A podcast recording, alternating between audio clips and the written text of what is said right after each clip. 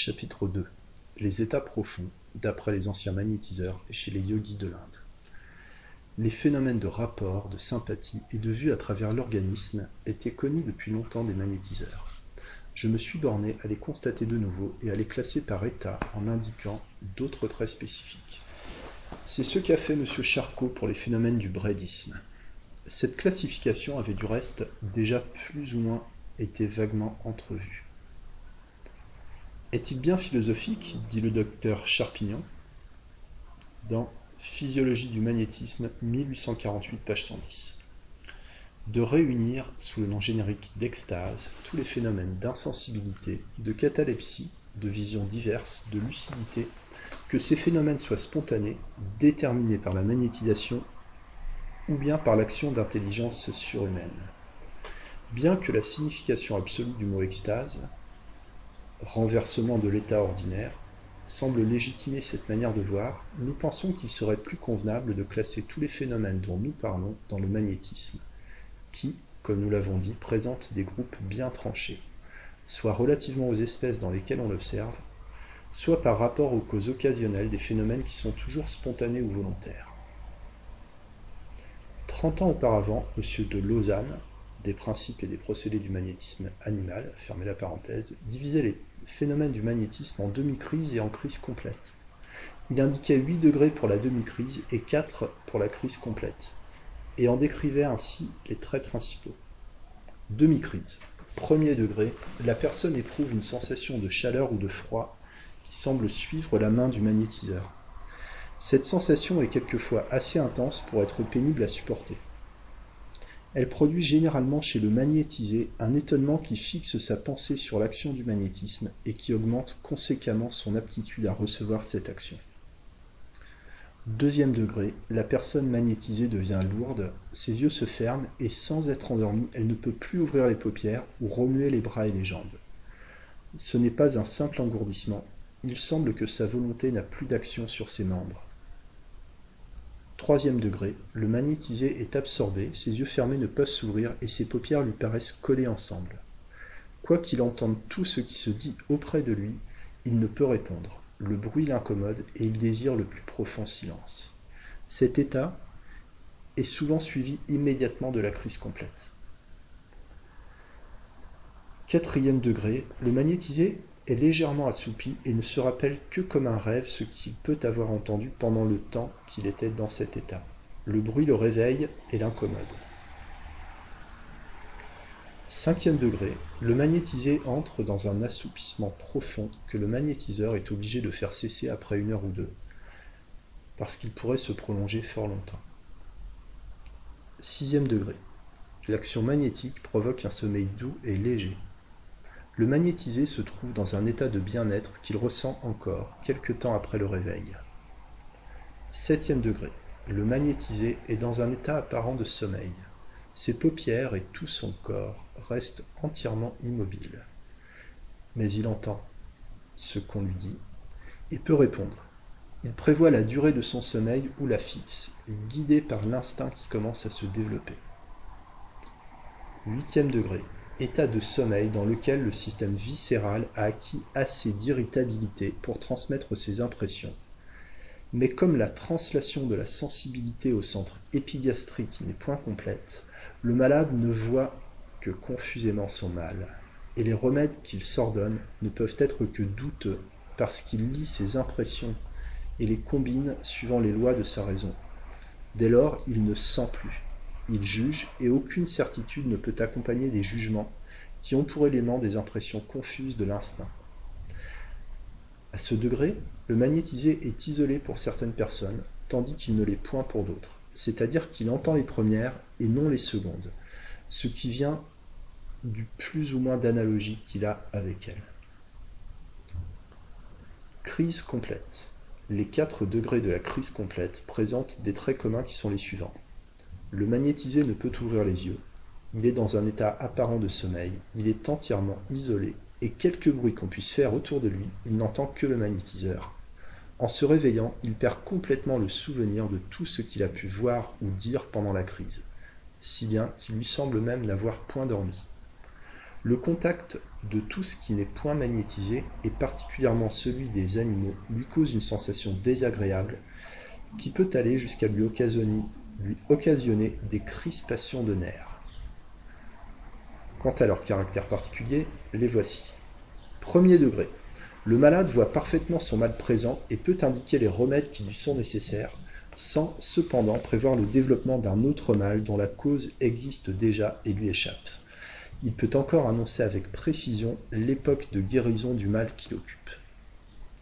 Deuxième degré, le magnétisé peut entrevoir, de plus, les mots des personnes sur lesquelles le magnétiseur a fixé sa pensée. Cette vision est quelquefois très imparfaite et il serait dangereux de se fier aveuglément aux remèdes qu'il ordonne. Troisième degré, le magnétisé voit avec certitude le mal présent et le germe de toute autre maladie qui peut exister, soit chez lui, soit chez les personnes avec lesquelles il est en rapport. Il annonce l'époque du développement et les périodes de la maladie en indiquant les remèdes avec la plus grande précision. Quatrième degré, le magnétisé voit de plus en plus des choses éloignées et étrangères à son état. Il prévoit des événements qui n'ont aucun rapport avec ce qui l'intéresse. Et ces prévisions s'accomplissent exactement. Nota. Dans les troisième et quatrième degrés, le magnétisé lit dans la pensée du magnétiseur et agit, dirigé par cette pensée, sans que le magnétiseur ait besoin de la manifester par aucun signe extérieur. On le voit, les anciens magnétiseurs s'étaient beaucoup plus préoccupés des applications pratiques que des caractères pouvant servir de base à une théorie. Ils n'avaient pas reconnu nettement ces alternatives de léthargie et de réveil apparent que nous ayons constatés, et comme le fait remarquer M. de Lausanne, leur sujet brûlait généralement les étapes constituées par les cinq derniers degrés de la demi-crise. La sensation de bien-être, si caractéristique de notre état de rapport, semble cependant signalée dans le sixième degré de la demi-crise. Nous la retrouvons indiquée avec plus de précision dans une lettre que le docteur Fitzgibbon, médecin royal et agrégé au Collège de médecine de Bordeaux, écrivait le 22 mai 1785 au marquis de Puységur pour lui rendre compte de ses expériences magnétiques. Deux points, ouvrez les guillemets. Une particularité que j'ai remarquée dans mon petit traitement est un état de plaisir extrême que ressentent certains hommes. C'est une extase, un état extatique de plaisir qui surpasse tout autre connu, et lequel dure quelquefois un quart ou vingt minutes au plus, et qui se manifeste par ces paroles. Ô mon Dieu, que c'est bon Et ces mots répétés constamment. Les yeux sont tout ouverts, le corps dans une espèce de raideur, la respiration un peu gênée comme si l'on étouffait de joie ou de plaisir, comme l'on dit communément. Ils sont vraiment moitié somnambuliques et moitié cataleptiques pendant cette crise. Les femmes n'y sont point sujettes, du moins je n'en ai point vu dans cet état-là. Je ne sais, monsieur, si vous en avez vu dans l'état que je vous décris. Il ne m'a jamais fallu plus de trois ou quatre minutes pour les mettre dans cet état. Fermez les guillemets. Les orientaux ont fait, depuis des siècles, des observations analogues. Le docteur Nobin Schoder, assistant chirurgien militaire aux Indes, a publié il y a quelques années un traité théorique et pratique du yoga, c'est-à-dire de l'art employé par les extatiques hindous pour s'abstenir de manger et de respirer pendant un temps considérable. Dans ce traité, qui a été reproduit par le Lotus, on trouve parfaitement on trouve relativement aux états de l'hypnose les renseignements suivants. Deux points, ouvrez les guillemets. Les mystiques hindous, qui pratiquent le yoga, demeurent dans des retraites souterraines, ils s'abstiennent de sel dans leurs aliments et sont extrêmement friands de lait dont ils font leur principale nourriture. Ils sont noctambules et restent enfermés pendant le jour. Leurs mouvements sont lents et leur manière engourdie.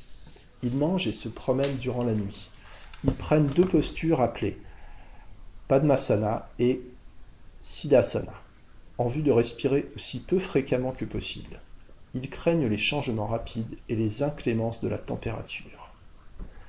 Quand les yogis sont capables de se tenir deux heures durant dans les deux postures tranquilles dont il vient d'être parlé, ils commencent à pratiquer le pranayama, phase de transe volontaire caractérisée par une transpiration abondante, par des tremblements de tout le corps et un sentiment de légèreté dans l'économie animale. Il pratique ensuite le Patyahara, phase de l'automagnétisation, durant laquelle les fonctions des sens sont suspendues. Ensuite, il pratique le dharana, phase durant laquelle la sensibilité et le mouvement volontaire cessent complètement, tandis que le corps est capable de rester dans n'importe quelle posture. On dit que l'esprit est quiescent dans cette phase de la transe volontaire.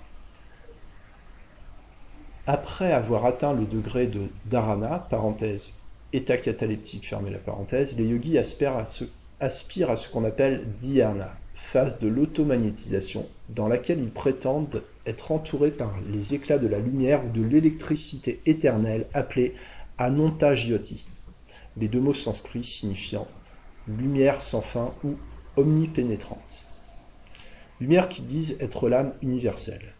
Dans l'état de dhyana, les yogis sont dits clairvoyants. Le dhyana des yogis est la Turya Avasta des Védantins, l'extase des médecins, la soi-contemplation des magnétiseurs allemands et la clairvoyance des philosophes français. L'état de samadhi est la dernière phase de l'autotrance. Dans cet état, les yogis, comme la chauve-souris, le hérisson, le hamster et le loir, acquièrent le pouvoir de se passer de l'air atmosphérique et de se priver de nourriture et de boissons. Il y a eu dans ces 25 dernières années trois cas de samadhi ou hivernage humain. Le premier cas s'est présenté à Calcutta, le deuxième à Gerselmer et le troisième dans le Punjab. J'ai été témoin oculaire du premier cas. Il y a deux variétés de samadhi appelées samprajna et asamprajna. Le colonel Townsend, qui pouvait arrêter le mouvement de son cœur et de ses artères à volonté et mourir ou expirer à son gré puis revivre, était un exemple de samprana samadhi. Les yogis de Jaisalmer, du Punjab et de Calcutta, qui entraient dans un état pareil à la mort en avalant leur langue, et qui ne pouvaient pas reprendre la vie à volonté, étaient des exemples d'asamprajna samadhi. Ils ne pouvaient ressusciter qu'avec l'aide d'autres personnes qui retiraient la langue enfoncée dans le pharynx et la remettaient à sa place normale. En raison de l'obscurité réelle inhérente à la philosophie yoga et de mon ignorance absolue de la langue sanscrite dans laquelle sont écrits les principaux ouvrages mystiques de l'Inde, je réclame un peu d'indulgence pour le cas où j'aurais manqué de traiter convenablement ce sujet de la transe volontaire, telle qu'elle est pratiquée par les philosophes orientaux à sang-froid et hivernant. Il n'y a pas lieu de s'étonner que les descriptions des différents états que je viens de rapporter ne soient pas identiques. Non seulement il n'y a pas deux hommes semblables, et réagissant de même sous l'influence d'une même action, mais les procédés des opérateurs doivent certainement influer. Il s'agit en effet, vraisemblablement, dans tous ces phénomènes, de forces vitales qu'on accumule tantôt sur un point, tantôt sur un autre.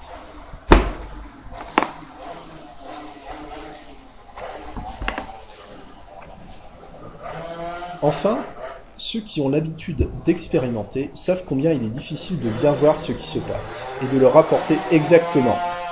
Le fait le plus simple, le plus aisé à observer est raconté d'une manière différente par chacun de ceux qui y ont assisté. Les remarquables concordances que le lecteur a pu constater sont donc une preuve réellement très sérieuse de la généralité des grandes lignes que nous avons tracées.